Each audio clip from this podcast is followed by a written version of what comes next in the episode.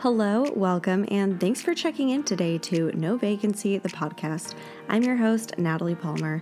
I'm an Airbnb ambassador and 17 time superhost, and I've hosted over 1,000 reservations. I'm a stay at home mom of two and manage my eight listings remotely. My mission is to help new and experienced vacation rental hosts turn their listings into fully booked, profitable properties that can be managed from anywhere so you too can have no vacancies. If that sounds good to you, let's get right into the show.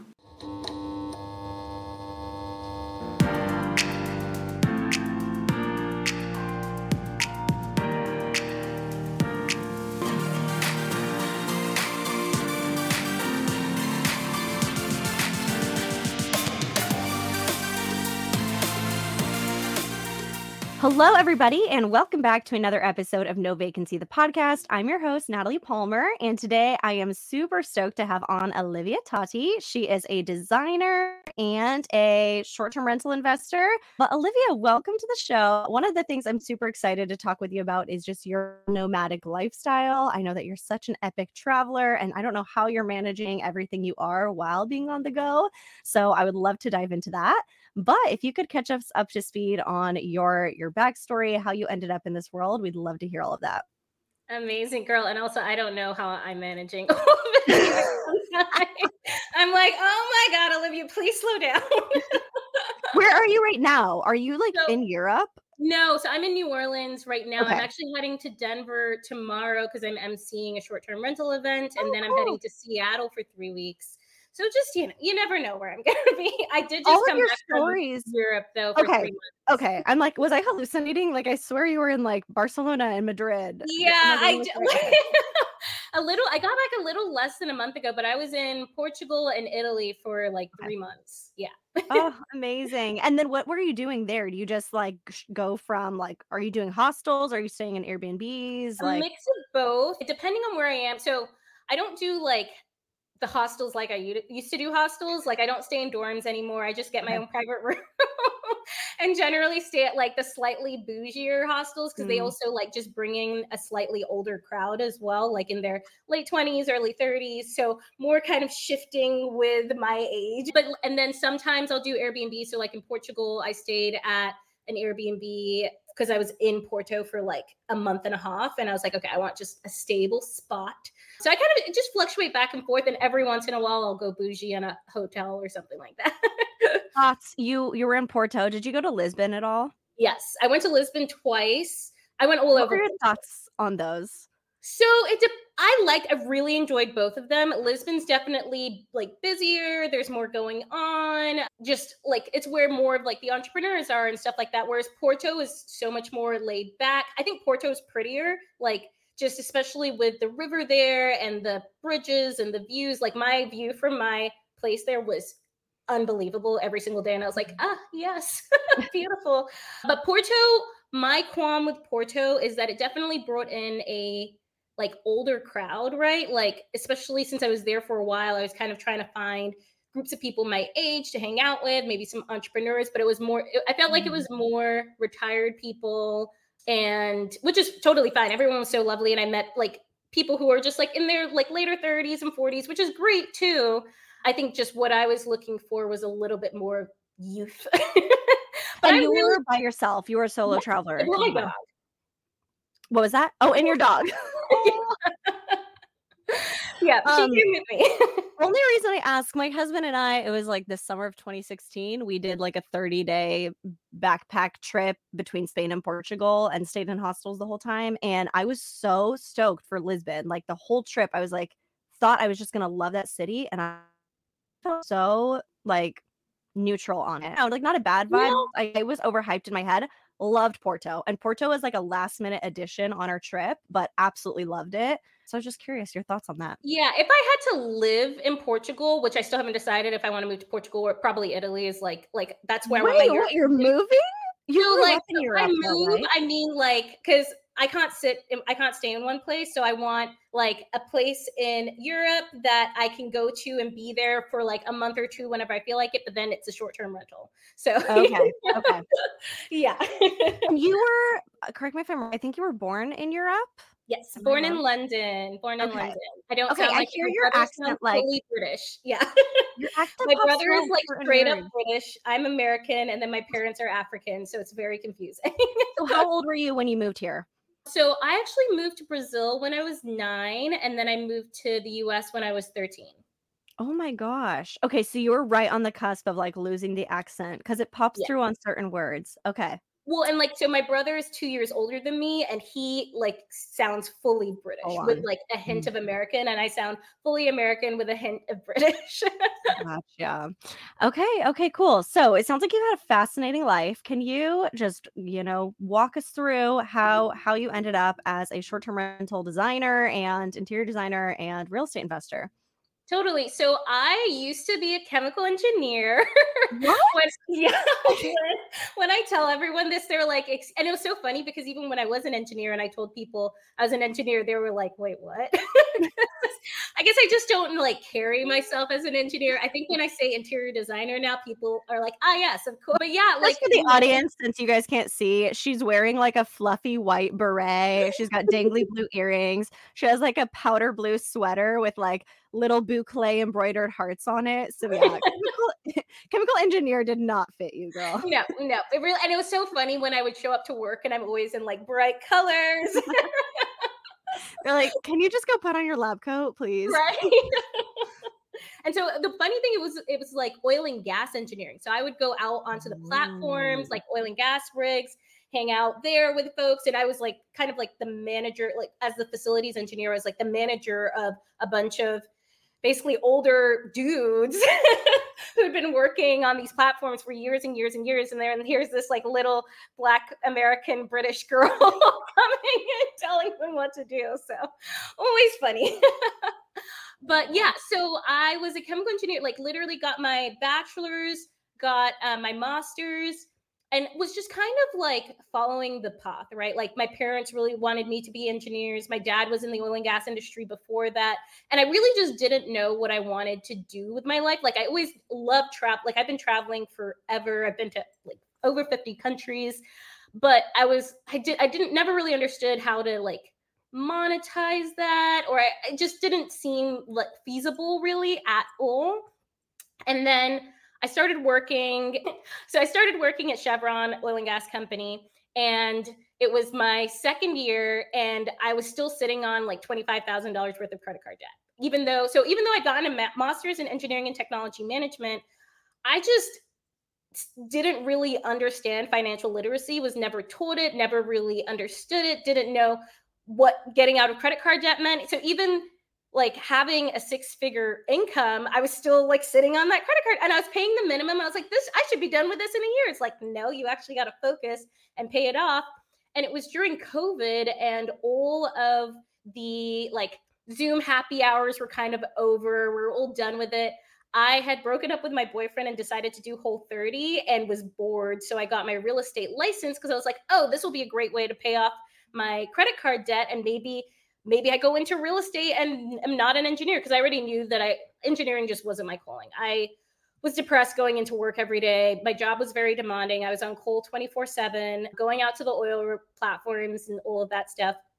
But so started studying for my real estate license and googled podcasts about real estate and or about being a real estate agent or just real estate in general and found BiggerPockets and then I took off. I just I was like, this is my way out. and yeah, Did you I have to ask when you pursued chemical engineering, were you like passionate about it or was it just never. like this is a good paying career? a hundred percent the latter. I was never Okay. passionate about it. I literally have a picture of a sticky note of me at my internship in 2015 that's like everything that I can do other than be an engineer. So Oh. it's like I always knew I wanted out or like at least some sort of a side hustle or something, but I just didn't know how. Oh my god, that like breaks my heart a little bit. How do I do anything other than what I'm currently doing and what I've put so much student debt into and spent so many years of my life doing? Totally. And the thing that kind of kept me going was the pay was still like really Yeah. solid, right? And so I was like, What's well, called? The how else to golden handcuffs or something where you're just like stuck to that high paying job? Mhm. Mm. And I mean, that's part of why I left when I did. I was like, I'm in such a good spot right now to go and figure things out, right? Like I when I left my corporate job, I didn't have a family. I just had it was me and my dog. I was already house hacking, had a couple properties under my belt, and I was like, this is the time to do it. If, if there's a time to do it, it's right now. So okay, here's what I have to ask you though, because you get into the BiggerPockets world, you're binging all of that content and decide you want to go all in on real estate. I feel like a lot of real estate podcasts and stuff will tell you do not quit your high paying job because that's what you need to fund all of this and to get these investments under your belt. So, like, were you in this catch 22 of like, I'm doing this to get out of this, but I can't leave now because that's what's going to fund this? Yes. At first, yeah. So, like, I had gotten my duplex. So, this my duplex that I'm sitting in right now. I gotten my first duplex, which was amazing. And the way I kind of structured it is I did not touch any of the money that came from the duplex. The duplex funded itself it funded it like paid the mortgage it paid me extra and i went the short-term rental route for my other unit which was the best decision ever. And we can get into like why i chose short-term rentals and stuff after that. But so went that route and the duplex was basically just creating its own little nest egg for me which was phenomenal. But like right it was i think it was a month after i got my duplex and set everything up we had returned to office for for my job. And i was like oh my gosh murder me. Because my office was a 45 minute commute one way and i had to be there by 6:30 so i and i'm a worker outer in the morning kind of person so i would be waking up at 3:45 run to the gym take out my dog drive 40 like take out the trash do whatever i had to do drive all the way to work come back home by like 5 5:30 if there wasn't traffic especially if it's the winter, it's dark at that point, run to take the dog out because the dog's been home for like 10 hours and then like sit on the couch and drink a bottle of wine because I was over it, you know? so it got to the point where my best friend, who's also now my business partner in like my interior design and some of my other real estate stuff, she was she told me one day she was like you're just complaining so much and it's really like bringing me down at this point. And i'm like not a negative person at, at first. And i remember at first i was like wow that's kind of rude. And then i was like wait a minute. That's so true. Like i am not this person. I hate being ne- like i'm the i like to be the person who brings joy and positivity to people. I need to change this. Like i need to get out. So at first i started looking for other jobs like and instead of like what I could have done is found another job in the oil and gas industry that would have made the most sense, right? But I just decided that I couldn't stay in the oil and gas industry. It just wasn't where I wanted to be. So I started looking at tech jobs, applied to a few tech jobs, didn't get them because I have zero tech background. Crazy how that works. You're an engineer. No, it's very different. It's so oh. different. It's because okay. I'm an oil and gas engineer, and oil and gas is like the dinosaur of engineering, basically. Mm. So okay. it's just it's a, it's a whole different thing. and so after that, like I didn't get a few jobs. I remember I was like really depressed one day and had been out drinking with friends and had a panic attack, ran home, just like so depressed. And somehow I signed up for Tony and Sarah Robinson's short term rental summit event, their first one. Uh, like they were doing a giveaway. So I had signed up for the giveaway. Literally have no recollection of signing up for Wait, their giveaway. first one. Was that the one in Newport Beach? Yeah. Oh my god, I was there. Wait, I did really? not. Yeah, I live like 20 minutes from there, but oh I didn't meet you there. what the heck? Oh yeah, I was there too. Well, I won tickets to their giveaway. And so oh. it was like free tickets to go. Cause at first I was like, oh, because I I think coming from the corporate W two like background, you don't really spend money on conferences or trainings or mm. events like for your own personal development. So I was like, I'm not going to spend that money to go on a conference. it seems like like I really wanted to go, but I couldn't justify it in my head. And so then I okay. won tickets. I'm like, well, now I'm going to go. So I literally took vacation at work. I was supposed to go offshore the day the conference started. I was like, I'm I'll be back. I'll be right back. So went to this conference, saw what Tony and Sarah was were doing, and just like being surrounded by so many other people who like wanted to do the same thing and were gung ho about it and entrepreneurs. I was like, I could do this. Like, I think I could do this. So three weeks later, put in my two, or I gave them three weeks notice and I was off to the races. oh my gosh. Okay. So you did have the duplex at that point and you did have some like income from the short term rental in the second unit and you were living in the and that's one. what Okay. gave me the confidence because the duplex covered all of my expenses like it still covers it- like it covers my mortgage it covers my electricity it covers my food it covers my you know car payment no not car payment because i don't have a car payment but my insurance Yes. so that was i was like worst case scenario even if i make zero dollars this next year i can like live in my duplex and eat ramen for the next like five months and figure this out you know I have to interrupt you. Where did the credit card debt come into play? Was this paid off by now? Yes. So I, when I got my real estate license, that's kind of what fueled me paying off my credit card debt. So once I started like getting into BiggerPockets, I was determined. So I just like put budgets in place and really doubled down on paying off all of my debt as quickly as I po- possible. So I paid it off within eight months and then bought my duplex like three or four months after that. Okay, got it.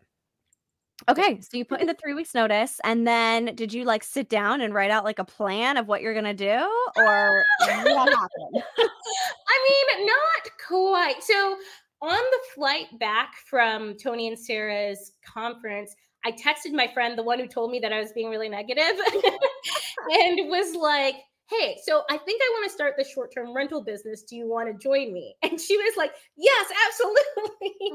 And so that kind of so that's a good friend right there. yeah. Oh, and she's she's literally. I. and Some people say don't go into business with your best friend. I mean, it's been the best for Mhm. us. Like, and we just have a very transparent relationship, and we talk literally all the time. So it's just like family, you know, chosen family. But They also say don't do business with your family, but no, I I'm kidding. I, and I think it I. I honestly so disagree with that advice. I really it's and I think, think it depends with your relationship with your yeah. Yeah.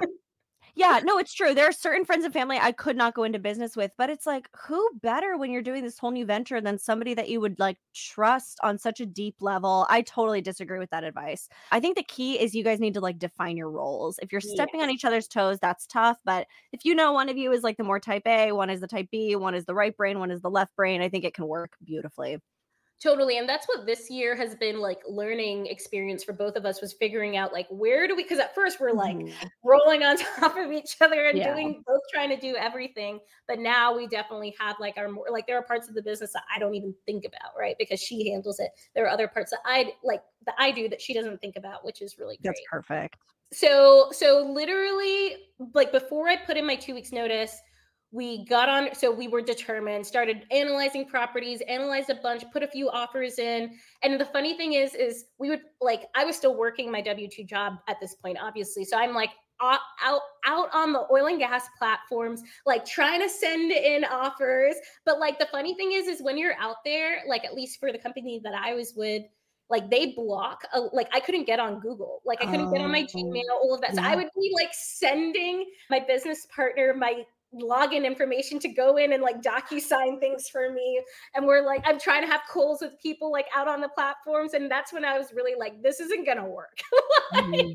i need to go i if i'm gonna like put my time energy and effort into this like i need to be focused on this. And i really wanted to be like i because I'm very much like I like to get in there and learn everything and then later on I'll hire for different things but like if I can get in there and learn as much as I possibly can especially since I'm like still young and I want to Yeah. learn and grow so the only way to do that for me was to quit and or Mhm. like and or find another job too and so I did actually find like a part-time project manager role that I did for a few months after that just to kind of Oh. transition me uh, like a remote one to transition me out of like having that W2 income to like building my business right.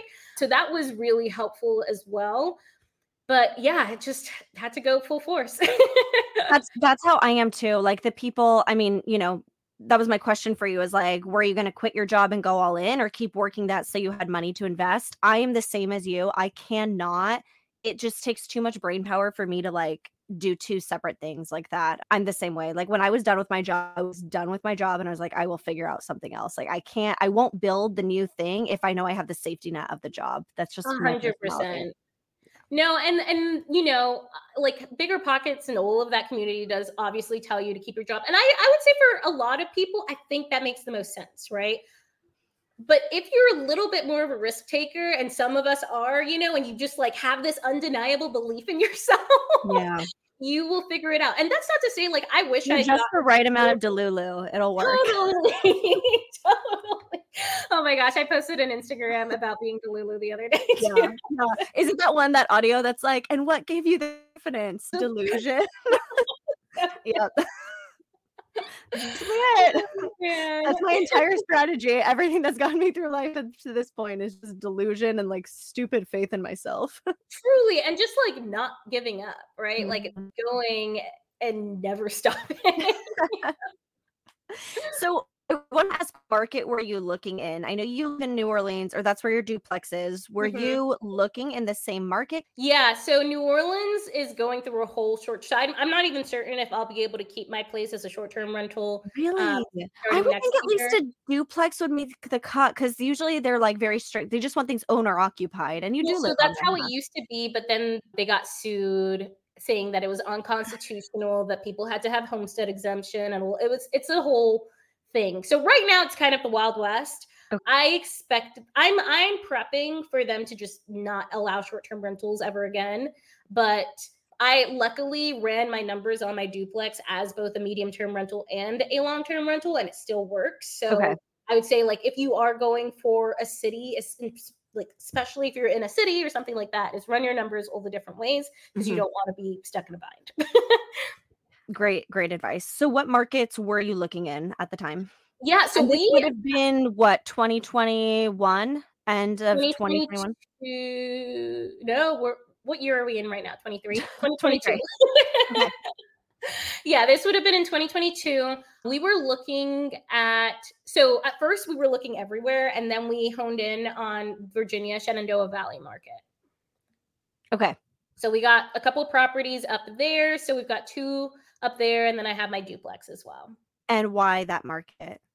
So I had gotten an email. There's this like one email list where they send out Airbnbs in different markets and all of that. And this one, the returns just looked crazy good, like for the price, because we were very much looking under 300k price point, Okay. just because you know getting started too, like, and also we were like raising money from other people, so we just wanted to let's keep the price point low. Risk is a little lower that way and we can, you know, we have a little bit more room, wiggle room to do things with. Okay.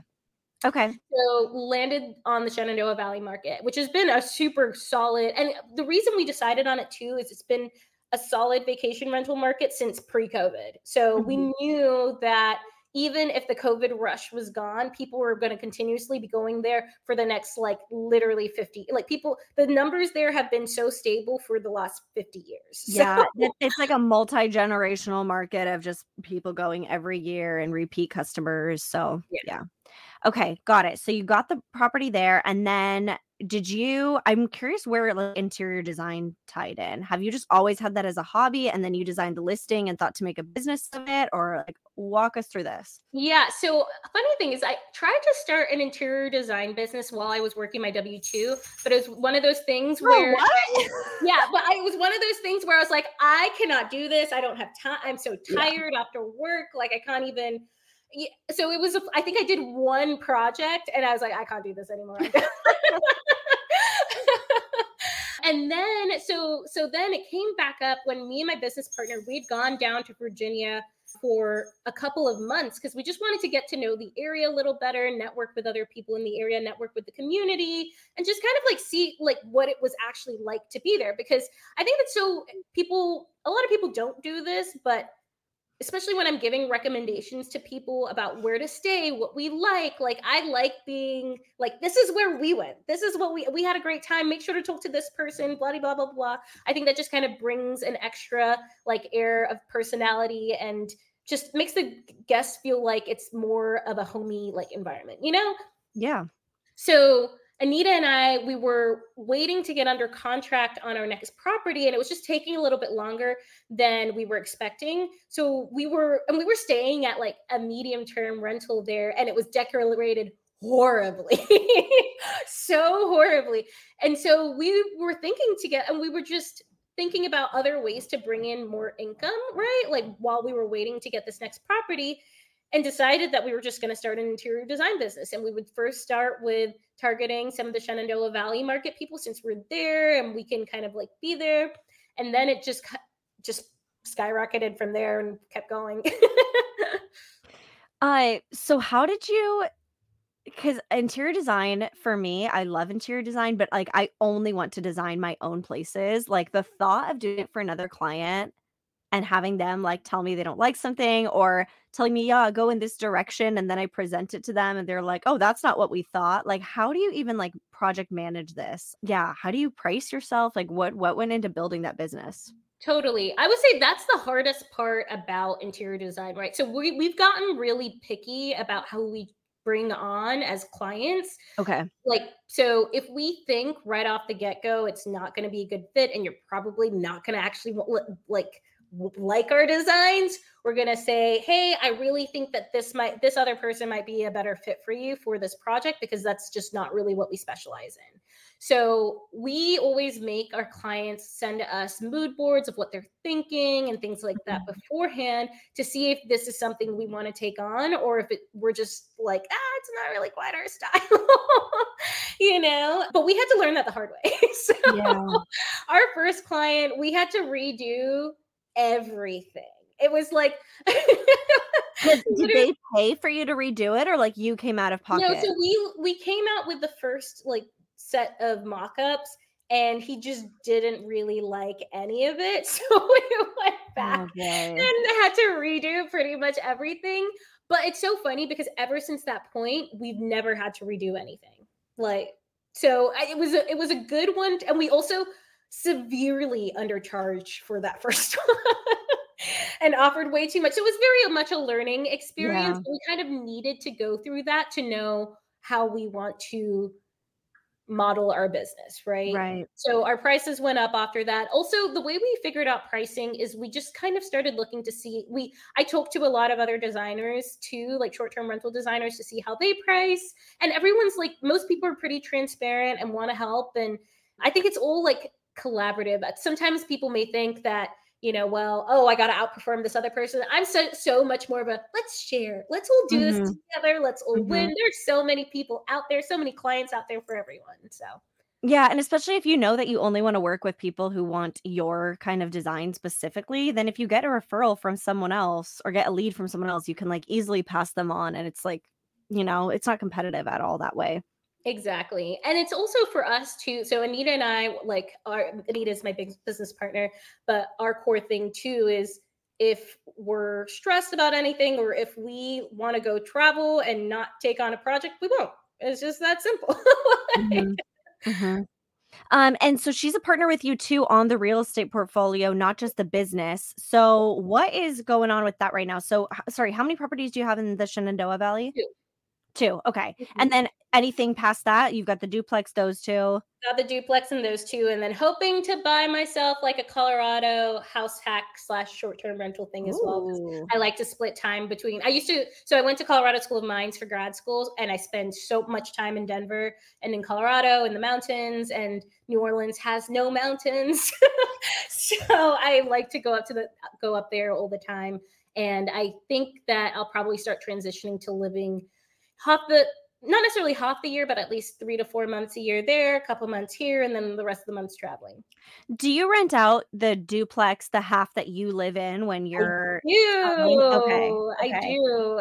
How I actually does... am getting it ready to rent out later today because I'm heading to Colorado and Seattle for the next three weeks. So. How does that work? Like, what do you do with all your personal belongings? Yeah, so I mean, I guess I don't really care too much about a lot of my personal belongings. And if it's something, so all of my clothes or anything like jewelry, things that I actually care about, I lock it up in a closet. So those are, that's where anything I really do care about gets locked away. All of my sheets also get changed out with like rental sheets. So, you know, people aren't like sleeping in my sheet. They are sleeping in my bed, but I don't care. For me, it's like yeah like a hotel, so many people have slept in that bed. yeah, yeah. So, I yeah, I wouldn't care about that. It's like I just I don't know, like my closet, like my clothes and well, my my closet's locked up. Yeah. Okay. So, and that's what I always tell people. Eh, so you can either do a closet, you could lock up a whole room, right? Like let's say you have a yeah. three or four bedroom place, you know, or even a two bedroom place, just lock up one of the rooms and rent out the other room, right? And I consider doing that, but decided that meh, I can get more if I rent out two bedrooms versus one. So Has it forced you to like live more minimally or something? Oh or, like- oh my gosh. Every time I come home, I'm getting rid of stuff. and it just reminded me like I don't love clutter as is. Like I don't like Yeah. having a bunch of stuff. So it's forced me to be very cognizant about when I'm accumulating things. So even clothes now, I do a lot of rent the runway because I just don't want to buy clothes because I get I I'm also I don't know if you see me on Instagram, I'm always in something new because I love wearing new clothes and I I have a very like vibrant outfit every day, like wardrobe all the time. And so it, I think I get bored of clothes a lot quicker too. And Mm. so using a service like Rent the Runway or some of those other rental services worked really great for me.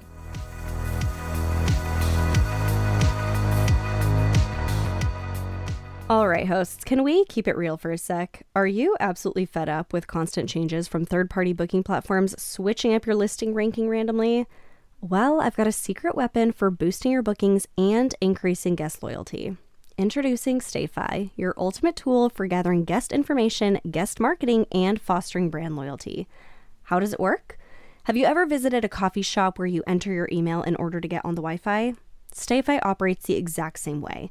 Every single guest, not just the one who made the booking, has to provide their information when connecting, so you can start building your email list to stay in touch with every guest you've ever hosted. StayFi provides you with advanced email and text marketing tools to communicate with that growing contact list. As you cultivate your thriving list of subscribers, one quick email or automated series can turn into dozens of bookings where you are not relying on your OTA's algorithm. Impressive, right? So use code no vacancy for an exclusive 50% off your first 3 months with StayFi. It's not just about attracting new guests, it's about transforming one-time visitors into lifelong customers. Don't wait any longer to start building that contact list and use code no vacancy today to kickstart your guest loyalty program with StayFi. To lock in your StayFi discount and start cultivating your engaged guest list, go to stayfi.com slash no vacancy and watch your bookings soar. So, how often would you say, because I know you do travel a lot, like how often is your primary residence rented out? Yeah. So for this last year, I was gone the entire time except for a month and a half. So, you So- rented this for 10 and a half months. Yeah. Yeah, and it will it will vary from a medium term rental to a short term rental depending on the season. Yeah. wow. Oh my God. Do you like, you don't get homesick at all? I do. I do. I feel like when I came home this time round, it was nice to come home. Like I was gone for a bit and I was like, okay, this is nice to have my space. I'm going again, but then I, I get angsty either way. So when I'm home for too long, I get angsty to leave. So Okay. Okay. Do you have the same cleaner for both sides of the duplex? Okay. So you Mhm. just tell her, hey, this one's rented now. You got to do that one too? yeah, Okay. and she has access to all my calendars and all of that. And she's connected through Turno, so she knows when anything's happening. When you are home, are you ever tempted to like go clean the other half Nope, never. No. No. Never. Okay. No, the way that I set up my place from the beginning was so that I never had to touch the other side. And it's so funny because even when I was so the first year that I had my duplex, I was still working my W 2 and I would miss my like duplex side because I spent so much time putting it together and it's so cute. And I was like, oh, I miss that place. It's so cute. But like I never have to go in because I've got my cleaner, I've got my Yeah. handyman, and it's like if I go clean, it's taking away my cleaner's job and they're paying for that cleaning fee anyways, and I'm cash flowing on the property anyways. Like there's no real reason for me to go in there and I I fully agree to all of that. I just I've seen so many hosts who like the moment that like they come back to something local to them, like they're so tempted to swing back into like early days and just like how they started. And I I think it's really hard to switch back and forth between that. Like once you set it up as a business, you have to just walk away. A hundred percent. And it's like every once in a while. I remember the last time I was here, I just did a walkthrough myself on the property just because I wanted to check in. And there were a few things I was like, okay, that needs to be done, that needs to be done. But then I just told my handyman, gave him a punch list of everything that Yeah. needs to be done. Um, and I think that's important too, is like to check up on your properties every once in a while, right? Because even if you do have a boots on the ground team, they're probably not going to care about your property as much as you do. And so there are little things here and there that will just go by the wayside. Yeah, yeah, absolutely. Um, can you talk to us a bit about you said that you eventually wanna own something maybe in, like, Portugal or Italy or somewhere in Europe. Have you, like, researched international buying or anything? I I need to have a guest on the show who's done international investments. I know nothing about this world. Oh my gosh, please do because there's so much more to it. Yeah. because I was like, I was thinking of buying like potentially, I don't know, next year or the year after that. Now I'm thinking it's more of like a five year goal than a two year Really? goal. It's more just because there's there's extra things you got to put in place. Like you got to get, you know, your tax number in place and you've got to open up a bank over there and you've got to so it's more I think it's like if I had if I if I knew exactly where I wanted to go and had the time right now to go and spend three, four, five months there and just kind of like do things, I think I'd be more willing to jump in, but I'm not quite there yet. Like I'm heading in that direction, but Mhm. what I noticed too when I was in Portugal over the last few months is I get so distracted in Europe. and so when it comes to business, it's better for me to be in the US and focus and then I can kind of go and like have my time and enjoy and then come back and do some work and then go and enjoy, but I do kind of need to bring myself back and focus for a bit. Do you do you speak Portuguese? Yeah, I speak Okay. Portuguese fluently, yeah. Because you lived in Brazil for what, 4 years? Mhm. Okay. Yeah, and I've always just been obsessed with languages, so I speak Portuguese, French, Italian, and Spanish. Do you know which country you would wanna own in?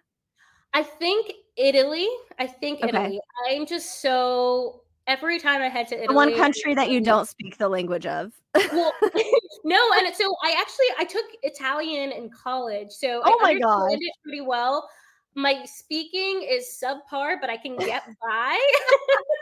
so my whole thing is is I don't know if I'm going to do it next year or the year after that, but I really want to spend a month or two just in either Florence or Milan taking Italian classes every single day just to bring it back up because I know like in a month I would be solid. Okay, okay, that's not bad. Yeah, a month is quick to pick it up. Okay. So if it ended up being Italy, yeah, and then you would spend a few months there and then rent it and just have your properties all over your Colorado. Do you ever spend time in the Shenandoah Valley properties or those are just purely investments? Those are purely investments. We considered going up there, but then we started like we we like did a kind of uh not cost analysis, but like a what is it, opportunity cost on going up there and it just doesn't make sense. Like we would we would like we would make so much more money if we just Just rented out it. and like, Yeah. you know, schedule downtime. So uh, we might go up there when there is a scheduled downtime for whatever needs to happen if something needs to get changed out or something like that but yeah, right now we just can't justify taking away the days Yeah. Yeah, makes sense. Okay, another question. If New Orleans does ban short-term rentals, I feel like you're the eh. second half that you don't live in, you could easily turn that into a long-term or a midterm. But what would you do in this portion? Because if you're only gone for like 3 weeks to travel, could you not rent that half Yeah, so the thing is, is the nice thing is I I started collecting contact info for folks a while ago. So I do have like an email base of people who have stayed at my property and who so I've literally con like contacted them and be, been like, "Hey, if you want to, my place is open or if you know of anyone else is coming to town, feel free to let me know. Happy to book it out for you guys." And they're like, "Um, I've literally had I think like 7 or 8 people just from that who've like Oh wanted to come gosh. back and book it. So Okay, so if ever you can't like do Airbnb anymore, you've kind of got your way of booking people. Yeah, and it's like usually I will be gone for a longer period of time, like a month. Um, Okay. I think worst case scenario, I may just intentionally book longer trips so that I can rent it out for a month, you Worst case scenario, I'll spend a full month in Italy instead of 2 Right. Worst case. That's so funny. Um, okay, last thing I want to slightly touch on with you, and I actually have a guest coming on who's going to break this down a ton. But since you travel so much, what are you doing as far as like travel credit cards and things like that? I have a guest coming soon who's going to break down like all sorts of travel hacking, but I wanted to get your insight on this. Yeah, I mean, Especially, I want your thought on this because if you had 25k in credit card debt, I feel like it's almost like, do you not use credit cards anymore? Like, is it like, no, I do. So the funny okay, thing, here's the funny thing, is the second I paid off all of my credit card debt, I got the credit card that I really, really wanted to get, which was the Chase Sapphire Reserve credit card. Because after that, I was like, I Olivia is over here walking out of Alcoholics Anonymous and being like, perfect. Now I'm going to get the cocktail I really, really want. Oh, man. I know. But it was honestly like, the, that's my favorite credit card. It is so good. I travel to Europe for free all the So, time. which card is this? It's a Chase Sapphire Reserve. So Okay. they're they have three different tiers. They've got like the preferred and I think freedom or whatever. But the reserve is kind of their like top of the line card. But there's just so many good perks. You get $300 back in travel credit every year. Well, not travel credit, but like literally if you use it to buy an Uber or a flight, you just get that $300 automatically reimbursed. Then you also get like access to priority lounges and all different parts of the world. You get TSA pre-check and global entry as well. And then the points are just really good. Okay. Yeah, Okay. And I cool. used it to stay at hotels and to stay at or for flights, pretty much everything. Is it hard for you to like use credit cards responsibly now? Or are you like, No, Well, now okay, I I'm guess so what- set. Yeah. What was the nature of your debt? Was it just like pure consumer debt or were you like paying bills on your credit cards? No, it was pure. It was me being a silly like grad student. Okay. Okay. well, it's yeah. it was just I because my income came down a little bit once I went from college to grad school because in college I had three different scholarships and was working full like not full time. I was working during the year at like the language center at the front desk and then I would also work my internships. But then when I went to grad school, I was tutoring on the side but only had one scholarship. So my income came down and I realized I just hadn't figured out how to adjust Adjust. Yeah. myself and my life to that. So it just kind of slowly kept creeping up. And then when I finished grad school, I took a three month trip to Asia and Europe. And during that trip, I was like, all bets are off. Oh my God. and so I just kept and and it's because I had money. I knew I was going to have money coming in for my signing bonus, signing Mm. bonus, and my like moving bonus. So I was like, I'll be able to pay this off. This is fine. How long did it take you to pay the debt off officially? so from the second like summer of 2019 was when I like hit that's the that's when I got to like the most amount of debt that I was in. A year later was 2021, and I hadn't really paid any of it off because I was just like paying a li- the minimum and not really doing anything. But then after that, it took me eight months. So kind of eight Oh, months like buckle down and do it. Mhm, Yeah. Oh my gosh. Those interest rates are crazy. Was Okay, but crazy. now you're a responsible credit card user yes. Now I'm like, you pay that off every single month in full. and just get the perks. yeah. I love it. Olivia, if people want to connect with you about your designs or to learn more about just how you started investing and hear more about your story or connect with you, where can they do that? Yes, they can find me on Instagram at the Olivia Tati. So the as in T H E Olivia Tati. And then I also have a YouTube channel, which is also at the Olivia Tati. And then if anyone's interested, I do have a course coming out about house hacking and just teaching people how to travel, like use real estate to travel the world and like pay for your finances and pay for your trips and stuff like that. So that's coming out here next week. So that's fun. And your design company is Yellow Door Design. Yes, d- design companies, Yellow Door Design. So on Instagram, that's at yellow door dot design Okay, we will link all of those in the show notes below. And then whenever you have your course come out, let me know and we can update the show notes on this episode and include that so people can reference in the future. Well, thank you. This was fabulous. Thank you, Olivia. We'll talk soon.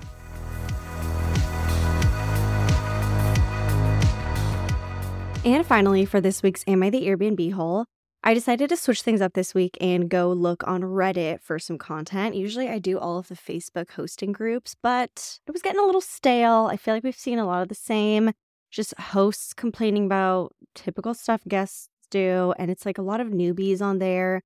You guys know what I'm talking about. So I switched things up, and for the next few episodes, we're going to pull from Reddit instead.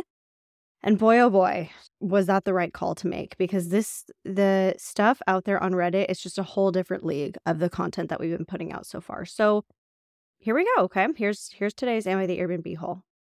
This thread was asking, what is the weirdest thing you've ever had an Airbnb guest do? So here's the context for you. And this host said, I had a guest at one of my cabins in the mountains who got to the cabin and immediately started complaining because she saw an ant and a spider in the cabin in the woods. Even with monthly pest control, it happens, especially after a big rain. After explaining this to her, she calmed down. During her first 15 hours, she had no less than five different men come by, all spaced out about an hour apart. Weird, but I'll get to that later. The next morning, she messages to say she can no longer stay there because she is so terrified that she has seen more ants in the cabin. Within minutes of getting her message, I look at the ring camera. She goes out into the driveway and is talking on her cell phone and abruptly pulls her sweatpants down and pisses and shits in the driveway while still talking on the phone. Then just pulls her pants back up like nothing happened, gets in the car, and drives away. After that, I was like, okay, get this lady out. I agreed to refund her if she left immediately.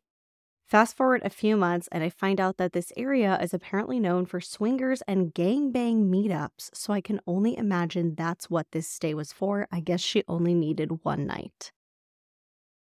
I need somebody else to come and react to this for me. I'm just I'm speechless. I have nothing I have nothing to say. I am speechless. I need somebody else to come react um, one of the comments on this thread said, Sounds like you have a great market you can tap into. Sure. Um, sure. How do we how do we advertise a listing like this? How do we optimize a listing for a market like that? Great remote location, no neighbors close by, available for just one night stays, driveway sloped at the optimal angle for shitting on your way out. And we're a guest favorite. And with that, it is now checkout time. Thanks for listening, and I'll see you back here next week. Lastly, as Airbnb hosts, we all can appreciate a good five star review. So, you already know a great review on this podcast would mean so much to me. Please subscribe, review, share, and connect with me in the show notes below. Bye.